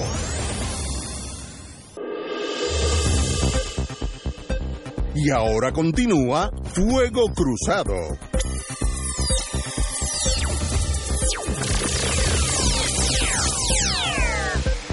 Regresamos amigos y amigas con Fuego Cruzado. Tenemos con nosotros a Maritza Reyes de una caminata Puerto Rico ante el cambio climático. Explica, necesitamos algo así, que bajemos la revolución. Pues no le pregunte qué es el cambio climático, porque ya eso... Bueno, ya yo sé, yo sé que está viéndolo, porque yo cada vez que salgo de, de, Génesis a la hora de almuerzo, cada vez que salgo está más caliente, así que algo está pasando. Marisa, bienvenida. 21 de septiembre. Muchas gracias por el espacio. Explícate. Cuéntanos. Mira, eh, la organización El Puente Enlace Latino de Acción Climática eh, tiene este evento este próximo sábado. Es eh, un evento anual. Este es el tercer año que se hace y es Puerto Rico ante el cambio climático, ¿verdad? Una caminata. Nos vamos a encontrar en el pabellón de La Paz y salimos, ¿verdad? En ruta circular por la Avenida Constitución. viramos en la en la calle Reverendo Geraldo y bajamos por la Muñoz Rivera hasta regresar al pabellón, ¿verdad? Esa va a ser la ruta. Y en el pabellón van a haber mesas educativas con diferentes organizaciones, tenemos sobre 40 organizaciones registradas que van a estar participando con nosotros con talleres, dinámicas para, para niños, en Tarima vamos a tener el grupo Mapelle y la orquesta de cuerda Si bemol, que van a estar con nosotros. Este también está eh, Utopía, ¿verdad? El conjunto Utopía con una exposición de circo durante el evento. Es un evento familiar de educación y también de acción. Se nos une a nosotros por segundo año y este año con más fuerza CICAP, que es eh, el Consejo Interdisciplinario eh, de asociaciones y profesionales y, y, colegios profesionales, ¿verdad? Que comprenden 32 colegios, desde agrónomos, este, farmacéuticos, químicos, que van a estar participando durante este evento y que se unen al llamado y van a estar dando una proclama eh, que para nosotros es casi como un evento histórico, que, que los que son los trabajadores de a pie tengan esta proclama durante el evento haciendo un llamado a la Asamblea Legislativa de tomar acción en cuanto a lo que es el cambio climático y cómo nos compete. Eso es este sábado. Este sábado a las 9 de la mañana en el Parque Luis Muñoz Rivera, que es el que está en el viejo San Juan, exactamente. Frente a tu casa. Sí, exactamente. Frente a si usted coge la, curvita del Caribe Hilton, ya ese es el parque a mano izquierda, así que es bien fácil llegar. Marisa, una pregunta que, que muchos se hacen cuando hablamos del tema del cambio climático la gente sabe que las cosas no están como estaban y que están pasando cosas que antes no pasaban en términos del clima. Pero mucha gente se pregunta, bueno, ¿y qué se puede hacer? ¿Qué medidas se pueden tomar? Y ustedes están, te pregunto porque ustedes están, como una de las reivindicaciones de la marcha, planteando que a nivel legislativo hay cosas que se pueden hacer y que se puede hacer. Mira, tanto a nivel de individuos podemos hacer pequeñas cosas, ¿verdad? Como hasta disminuir nuestro consumo de botellas y disminuir nuestra nuestro basura. ¿Cuánta basura producimos? Eso tenemos que bajarlo, ¿verdad? El reciclaje ya tiene que ser la segunda opción, no puede ser nuestra primera opción. La primera opción siempre debió ser reducir. Tenemos que reducir nuestro consumo, tenemos que bajar también nuestro consumo de combustible fósil consumimos demasiado combustible fósil y eso incluye llega al punto en cómo elegimos nuestros productos. El elegir qué yo compro y qué yo consumo de alimentos, si yo elijo productos locales, estoy disminuyendo de gran manera mi huella ecológica eh, en todo el planeta, ¿verdad? Porque todos estos productos vienen en barco y todo ese trayecto, ¿verdad? Hay unas contaminaciones envueltas. Así que consumir local es un gran paso que ayuda a disminuir, además de que promueve una agricultura local que hace falta, que Puerto Rico la necesita.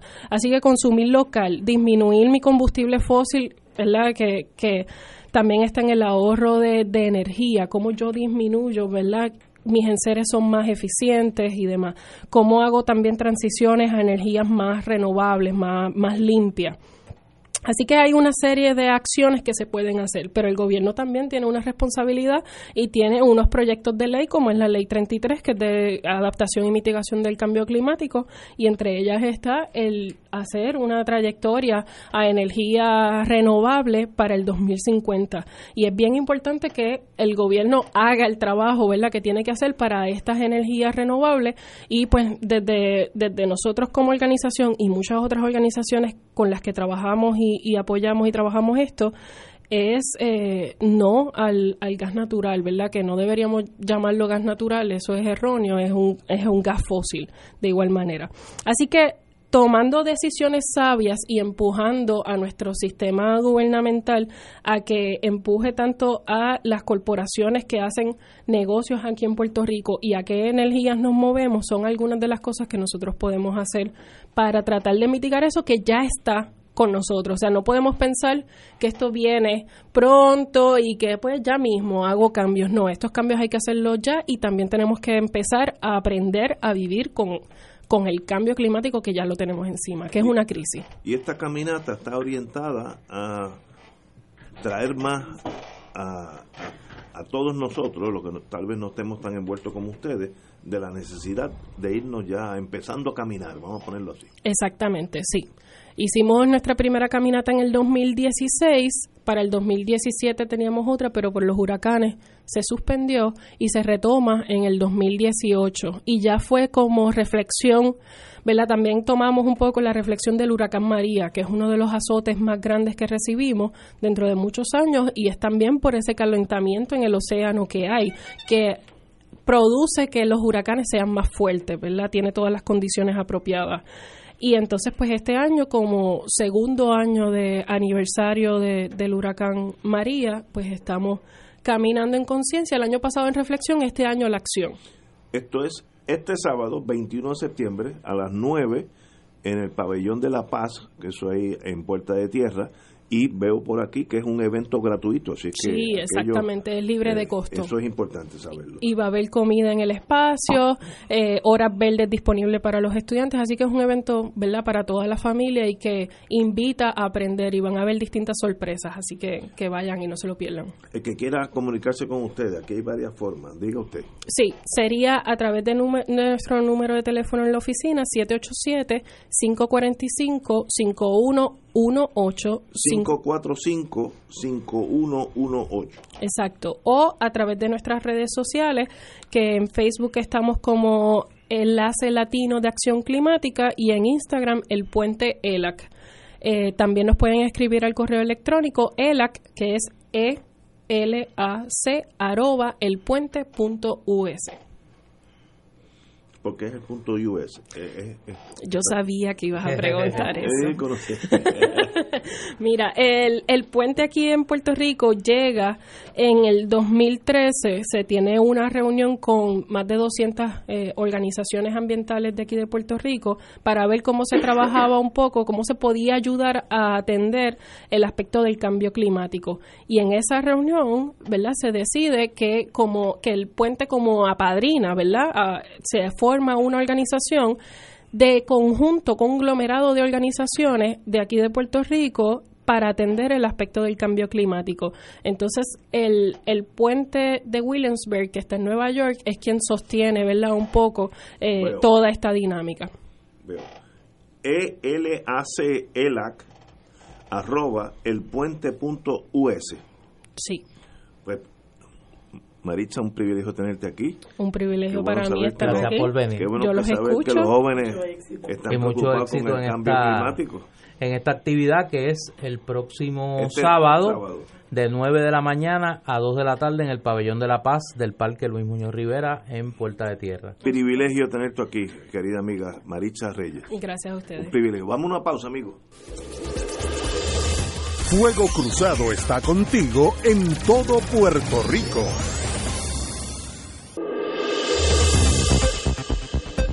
Y ahora continúa Fuego Cruzado.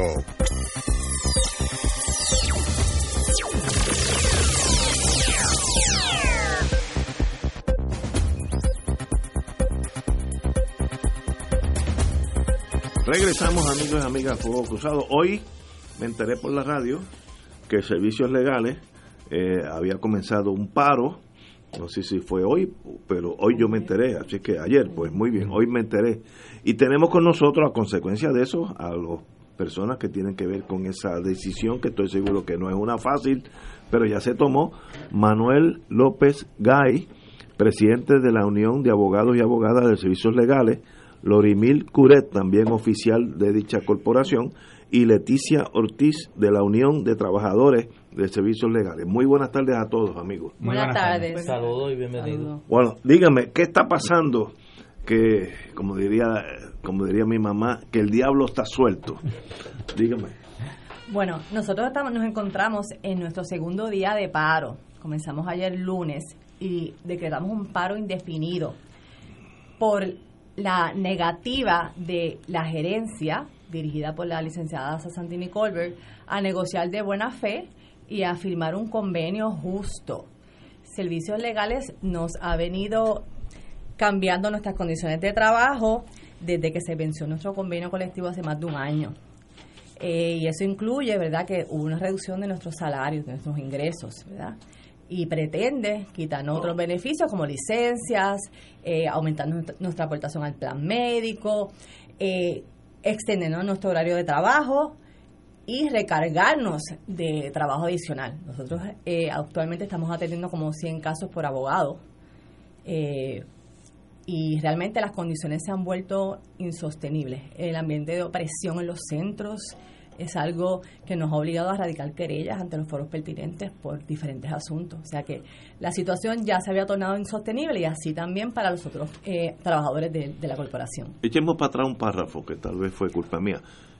¿Qué es servicios legales y qué funciones lleva en Puerto Rico? Servicios Legales es una corporación eh, sin fines de lucro que brinda representación legal en casos civiles a personas de escasos recursos. Okay. Es, unos servicios legales a la gente pobre, vamos a ponerlo para que nos entendamos. Muy bien.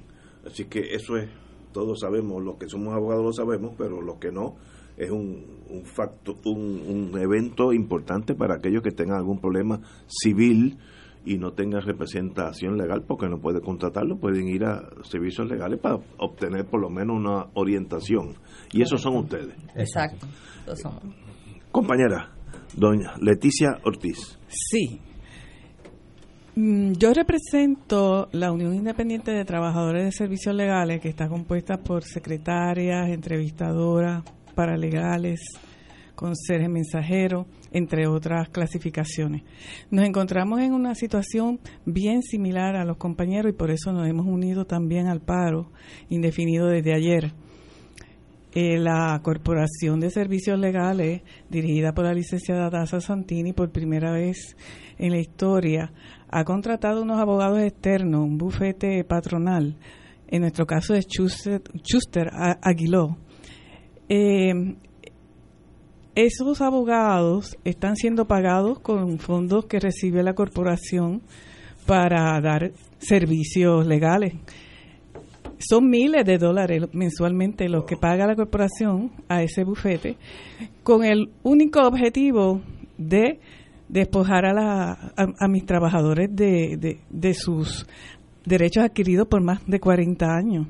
Nos mantienen eh, negociando con el convenio expirado, no quisieron extenderlo y para colmo tampoco nos están honrando las condiciones de trabajo. Eh, tan reciente como el mes pasado, eh, se supone que recibiéramos una bonificación que se recibía desde hace décadas, que es parte de nuestro salario. Pues no la, no la pagaron, ni explicaron por qué no la estaban pagando. Eso nos obligó a radicar una práctica ilícita. Las razones para ellos querer cambiar todo el convenio son razones insólitas. Que no le damos flexibilidad, que el convenio no los deja competir. Es un discurso eh, que no cabe en una corporación como la de servicios legales, que es una corporación para buscar su justicia. Quiere empobrecer a los, a los trabajadores y no da unas razones eh, válidas. Eh, sabemos que la situación económica en la corporación es saludable. Ellos en ningún momento en la mesa aducen falta de, recursos ni problema de recorte de fondos. El año pasado Servicios Legales recibió más de un millón de dólares. Pero si el factor, yo pensé que ese era la discordia, el factor económico, yo pensé que esa era la causa de todo. Si eso no lo es, entonces ¿qué buscan? Porque algo... Eh, acabar con la unión. ¿Pero para qué? vamos, a asumir que acabamos con la unión. ¿Qué pasa? Para ellos poder administrar como les plazca. Eh, el problema es, ellos, desean salir de la unión. Ese es el planteamiento. Ese es el, big game. Ese es el planteamiento que ellos hacen de flexibilidad. Exacto, que ellos pues, no tengan que honrar, obviamente, las condiciones que establece un convenio. Eh, Yo hay algo que no entiendo. Eh, usted señala y yo he escuchado el argumento de que la corporación alega que necesita eh, un convenio distinto para poder competir. ¿Y con quién compite servicios legales? Bueno, eh, servicios legales eh, compite con otros bufetes cuando va a renovar este los grants, lo que ellos llaman grants, eh, ante la Legal Services Corporation. Eh, ellos abren a competencia a, eh, este, a quién le dan los fondos. El año pasado, Servicios Legales compitió, había convenio vigente, no tuvo ningún problema en salir airoso y se le otorgó la, la se le concedió la asignación de fondos, no solamente para este año, sino para los próximos dos años. Y la realidad es que Servicios Legales tiene más de 50 años, o sea, competir con, por, ese grant pues va, pues, va, a requerir, ¿verdad? Cierta experiencia que en este momento, ¿verdad? No quiere decir que no ocurra en el futuro, pero en este momento no hay ninguna otra corporación o otra entidad que, ¿verdad? que cuente con esa vasta experiencia que precisamente se debe a los abogados unionados, ¿verdad? Eh, es importante también recalcar, y si me permiten, eh, nosotros hemos estado dispuestos a negociar en todo momento. O sea, quien se, quien se niega a negociar realmente es la gerencia. Y nosotros fuimos desde un inicio, nuestro planteamiento fue que no queríamos aumento de salario, o sea, ni de beneficio, solamente que se mantuvieran esas condiciones que habían, estaban, ¿verdad? Estaban vigentes en el convenio ya vencido. Y Servicios Legales simplemente se negoció, se negó, perdón, a extender, ¿verdad? Eh, esas condiciones, incluso se negó a extender el convenio mientras estábamos firmando. O sea, eh, es importante... Eh, ustedes lo firman como está. Nosotros lo firmamos como está. Lo que pasa, claro, como ante la intransigencia de la de servicios legales y de ese comité negociador, nos hemos tenido que mover de esas propuestas originales, ¿verdad? Porque no queremos que el patrono declare un impasse. Y pues nos hemos visto la obligación de en, ocasiones pues hacer propuestas con aumento de salario. Pero nuestra intención siempre ha sido eh, permanecer ¿verdad? con las condiciones que ya teníamos en el convenio anterior. O sea que realmente ya estaría firmado el convenio. Se debe a la negativa de la licenciada Santini y de su comité negociador. Y es importante señalar que eh, en ese momento en que el patrono se niega a firmar el convenio como está, viene con la alegación de que quiere revisar el convenio completo y presentar un convenio nuevo. Y cuando nos presentan sus propuestas, y así, así ha sido todo, todo este proceso de año y medio, las propuestas siempre han sido recortar beneficios eh, para una agilidad y para tener mayor agilidad y eficiencia. Una legada, agilidad y eficiencia. Y cuando se le trata de, de cuestionar al patrono qué tiene que ver reducirme el, el 7% de mis ingresos anuales, ¿qué tiene que ver reducirme los días por vacaciones, ¿qué tiene que ver reducirme la aportación al plan médico con la agilidad y eficiencia? Ahí nos quedamos patinando. O sea, no, no pueden justificarlo. Pero, ok, esa es mi pregunta. Si el patrono, vamos a decir que si yo fuera juez, si el patrono, vamos a partir de la premisa que no es una cosa personal, de esas cosas chiquitas que a veces dividen los seres humanos. Vamos a asumir gente racional. ellos tienen que tener una meta. Ellos no quieren la destrucción de servicios legales. Estoy partiendo de unas premisas que tal vez son falsas. Estos, estas mermas en beneficio de ustedes, cuando el problema económico en sí no es un factor, tienen que tener una razón de ser. ¿Qué están buscando ellos? Otra unión Vamos a hablar claro para entendernos. O la destrucción, que se queden sin unión. O sea, ¿cuál es el fin? Porque asumo que el patrono eh, tiene un plan de acción. Yo no tengo idea. De mi, mi, apreciación es que el plan de ellos es tener abogados por contrato sin beneficios. E-, ese es el big plan. Exactamente. Eliminar la unión y cada abogado eh, por un contrato por un contrato profesional. exacto eso, servicio profesional pues, eso, eh, eso veo también yo en, en mi caso porque déjeme decirle cuando comenzó la licenciada Santini en diciembre de 2015 lo primero que ella hizo fue eh, cesantear 32 trabajadoras de mi sindicato que de hecho están en espera de justicia en la calle todavía por un alegado déficit presupuestario. ¿Eso fue hace Eh, cuánto tiempo? Eso fue en febrero de 2016. 16. Pues esa plaza, pues claro, este, las eliminó. Después de ahí, la- las personas que quedaron en sus puestos, los trabajadores, tuvieron que asumir pues esa, eh, esa carga de trabajo. Comenzó entonces un proceso de empujar a las que se quedaron en sus puestos para que se retiraran. Muchas se retiraron y las que quedan ahora, pues le quieren eh, pues despojar de su de, de sus beneficios también me imagino que para que se vayan muchas de las plazas que se quedaron vacantes luego de, de la cesantía pues las han llenado con contratos de agencias temporeras Ahora empiezo a entender. Ya, Sí. ya sube la, entonces el a- sendero. entonces cada vez que le pregunto que habiendo la necesidad por qué la contrato cuando debe de ser este llenada la plaza no porque nosotros estamos en una transición y yo transición de qué hacia dónde van pues ¿Y ¿Qué todo pasa con la Junta de Directores de Servicios Legales? pues nosotros La, hemos la Junta de Directores de Servicios Legales, que ahora mismo estaba presidida por la licenciada María Hernández, básicamente ha hecho todo aquello, ¿verdad?, que la licenciada Santini, pues, este, ha propuesto. De hecho, recientemente eh, la Junta aprobó un aumento en la partida de presupuesto para eh, abogados, ¿verdad?, para, para abogados privados eh, que representen a la corporación. Eh, originalmente cuando eh, el licenciado Charles Hay, maestre, que en paz descanse, era director ejecutivo, esa partida era de alrededor de 25 mil dólares. Hoy día son 220 mil dólares para bufetes privados. O sea que Obviamente ahí está eh, el, el writing, la, la estrategia de ellos es privatizar servicios legales. Me estoy inventando una palabra que está de moda. sí, tanto es La así- privatización. Tanto es Es- así que eh, en el día de hoy escuchamos unas expresiones del subdirector ejecutivo diciendo que, ¿verdad?, que para dar el servicio a los clientes mientras nosotros estamos en este paro indefinido, van a contratar, ¿verdad?, unos abogados eh, de práctica privada para que atiendan los casos, ¿verdad?, los casos nuevos que, que no se están pudiendo atender.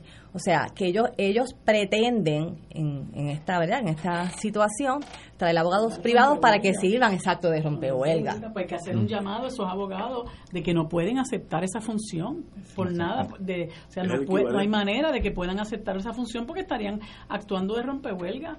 Un llamado a la solidaridad de Claro. parte de nuestros compañeros y compañeras, eh, abogados que no se presten para esta desfachate. Y, y como esto es un problema que creo que es de fondos federales también, ¿no? Eh, Sí, es, mixto. El Mixto. principal proveedor vienen de, de fondos del Congreso Pero- de Federal que se canalizan a través del Legal Services Corporation a los distintos programas. Pero ellos no exigen, Legal Services Corporation USA, no exige esta privatización o eso es algo criollo aquí nuestro. Legal Services no no entra en asuntos de, ¿Cómo de manejo. ¿verdad? Obviamente ellos sí velan por el buen funcionamiento y el buen uso de los fondos y de hecho hay unos auditores ahora mismo Seguro, eh, de visita esta semana, precisamente por eso, eh, ¿verdad? También aprovechamos esta oportunidad Muy para bien. entonces salir a la calle y de denunciar, ¿verdad? Eh, los atropellos de del patrono. De hecho, nosotros tenemos una reunión de negociación para este próximo jueves en la tarde. Y nosotros estamos en la mejor disposición de sentarnos, ¿verdad?, a negociar, pero nosotros tenemos unas exigencias, ¿verdad? Nosotros queremos que Servicios Legales se siente de verdad de buena fe a negociar y le exigimos que reinstale el convenio colectivo vencido y que se extienda mientras estamos negociando.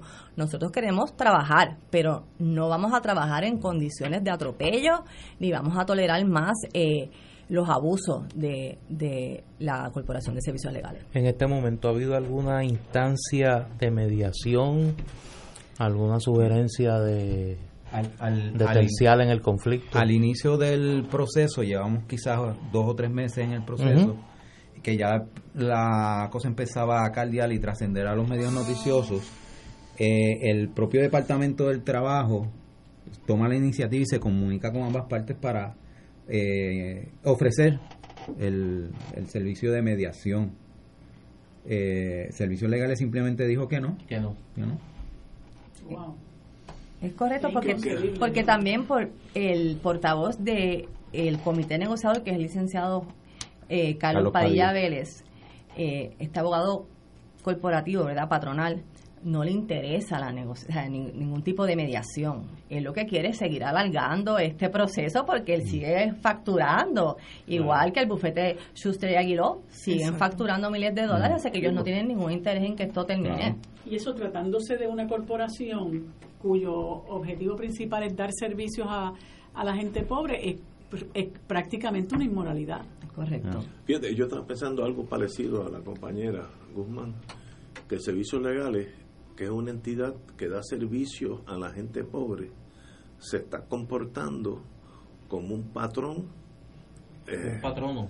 Un patrono eh, conservador, anti. Eh, anti empleado, anti trabajador, que, es lo contrario a lo que debe ser. Exacto, lo que uno ve en la mesa de negociación es totalmente opuesto a la visión y misión de servicios legales. Por eso es que o sea, lo que lo que predica para afuera no lo practica dentro de casa. O sea, y eso es lo que nos estamos confrontando ahora. ¿Y, y ustedes habían tenido eso anteriormente o esto es ahora una, una situación? Una situación. Es, una, es una situación bien, bien eh, novel y es bien difícil para nosotros. Y no es que hayamos pasado por tiempos anteriores que hayan sido pacíficos, ¿no? Porque hemos tenido nuestros conflictos obreros patronales, pero como este no ha habido antes. Bueno, año y medio negociando. O sea, nosotros nunca habíamos estado tanto tiempo negociando un convenio colectivo. Pero y, la última huelga que se dio aquí fue en 1983. 83. hace, hace, una generación. y duró dos días. Nosotros vamos para tres. Hace 25 años por ahí. La verdad que nosotros aquí no es la primera vez que discutimos este este impasse y, a uno le cuesta trabajo creerlo es de estos conflictos que como que no tienen razón de ser. Eh, no por el reclamo que ustedes hagan, sino porque, como dice Ignacio muy bien, es muy difícil de comprender la actitud de la Junta de Servicios Legales. Eh, así que yo por lo menos espero que alguna instancia de mediación, no tengo mucha fe en el Departamento del Trabajo, tengo que decirlo, que hace tiempo dejó de ser departamento del trabajo y es el departamento del patrono. Eh, pero espero que haya una instancia donde se pueda se puedan sentar las partes y llegar a un arreglo razonable porque aquí estamos hablando de que eh, además de ustedes que están en la primera línea de fuego son eh, las personas con poco o ningunos recursos económicos los que se están afectando por esta situación. Eh, y por el, acceso a la justicia se, se obstruye gravemente por este conflicto. Así que pues pero realmente quienes están provocando el conflicto son ellos. no, no, nosotros estamos, en disposición de dar el servicio, pero, eh, la intransigencia de la gerencia es la que ha provocado lo que, que se afecte el servicio. Eso es lo que precisamente le digo, licenciada, que es bien difícil de creer. O sea, es, una es una postura eh, bastante incomprensible. ¿no? ¿Por qué el cambio de visión de lo que debe ser servicios legales Exacto. de una empresa dirigida como ha estado así desde hace décadas a una que va a ser un camino hacia la privatización. Ahí hay un cambio de visión. Correcto. Y esto es, pues, tal vez esta gerencia de lo, de lo que están ahora en el poder, ¿no? Mm. Que, que, miran servicios legales como cualquier otra empresa. Que aparentemente, ¿verdad? Es evidente, no conocen la misión de servicios legales. Están alejados de esa misión. Wow. Eh, y es, es, triste porque esta es una organización que le ha dado muy buen servicio, ¿verdad?, a Puerto Rico. Yo, cuando estoy en corte, pues sí, los veo a ustedes siempre con muchísimo trabajo, mucho más que yo llevo un caso y ustedes tienen 14 esa noche, esa mañana, una cosa despampanante, pero los felicito y me gustaría no, que, que, tanto que se habla de acceso a la justicia, realmente los que viabilizan el acceso a la justicia son los que representan los pobres. En el caso de los casos civiles, servicios legales, en el caso de los casos criminales, la Sociedad para Asistencia Legal. Y esa no solamente e, es, son compañeros eh, que, que, dedican verdad eh, un gran compromiso a ese trabajo, sino que la rama judicial que vela por el acceso a la justicia tiene que velar, principalmente porque los compañeros de asistencia legal y de servicios legales estén, ¿verdad?, trabajando bajo condiciones eh, justas, ¿verdad?, bajo condiciones dignas. Y por tanto, esto que está pasando aquí es una cosa incomprensible. Incomprensible. Señores, un privilegio tenerlos aquí. Nos mantienen, al día. Cuando ustedes deseen estar en este foro de Maestra del que están las puertas abiertas a ustedes. Muchas gracias. Muchas, gracias. Tenemos que ir a una pausa, amigos.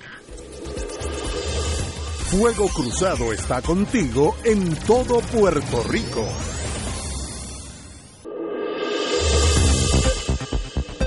Y ahora continúa Fuego Cruzado. Regresamos, Boys and Girls de Fuego Cruzado. El compañero Fernando Martín me mandó una noticia de Hispanic Trends, el Pew Research Center, que tiene unos números interesantísimos. Se estima que hay 5.6 millones de puertorriqueños en los Estados Unidos en el 2017. 5.6 millones de acuerdo con esta compañía Pew, PEW Research Center, eh, y en conjunto con US Census Bureau eh, en Puerto Rico. Eh, es la, nosotros somos, el censo se hizo, aquellos que se identifican como puertorriqueños y que pueden estar viviendo en, en los 50 estados y el Distrito de Colombia eh, sencillamente es o nacido en puertorriqueño o que su familia fue puertorriqueña. 5.6 millones, eso es mucho más de lo que pensábamos. Todo el mundo decía que eran 4, es un millón 5.6. Eh, es 10% de la comunidad hispana en los Estados Unidos, que es altísima. Los mexicanos son por, por mucho los latinos eh, mayoritarios en Estados Unidos y dice que aquí en Puerto Rico viven ahora 3.4. Así que nosotros tenemos casi el doble, eh, casi el doble, ponerlo así en términos generales, de los puertorriqueños allá que acá. Eh, y eso pues es fascinante ver las estadísticas, cómo el puertorriqueño se desplaza literalmente de los 50 estados. En Alaska hay puertorriqueños, porque hay unas bases militares y luego le gustan y se casan allí y se quedan allí. Yo, yo he conocido varios. Eh, ¿Qué consecuencias tiene eso en torno a la diáspora? ¿Qué efectos tiene eso en la política aquí? Pues eso sería para sociólogos o politólogos analizar, pero esos son los numeritos. Marilu. Pues nosotros somos una nación dividida, desafortunadamente tenemos una historia, esa historia migratoria puertorriqueña es muy interesante, es obligatorio que nosotros conozcamos las razones por las cuales nos hemos eh, nos hemos dividido así de esa manera, ¿verdad? Este, las condiciones económicas en que hemos vivido a lo largo de todo este siglo eh, y en un momento dado la persecución la persecución política también contra los independentistas promovió mucha migración.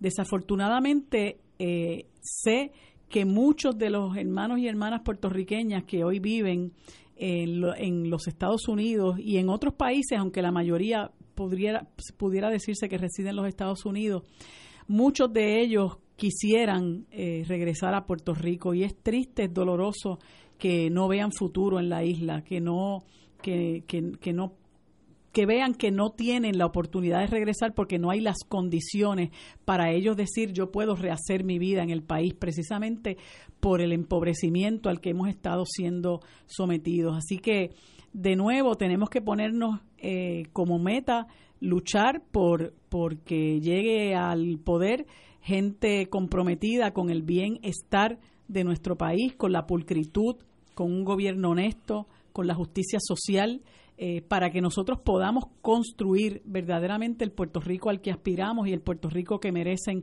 las futuras, esta y las futuras generaciones. Compañero. Yo creo que es un dato que nosotros a veces no asimilamos a la hora de plantearnos el futuro de la relación entre Puerto Rico y los Estados Unidos. Y hace unos días yo estaba eh, reflexionando sobre eso aquí en el programa y me parece que a la hora de sentarnos, como inevitablemente va a ocurrir, a la hora de sentarnos en una mesa con el gobierno de los Estados Unidos, con sus representantes, para dialogar sobre el futuro de esa relación, es un hecho ineludible que en este momento nosotros tenemos más de la mitad de nuestra población en los Estados Unidos. Sí, nosotros, nosotros tenemos casi el doble de la población eh, puertorriqueña en los Estados Unidos.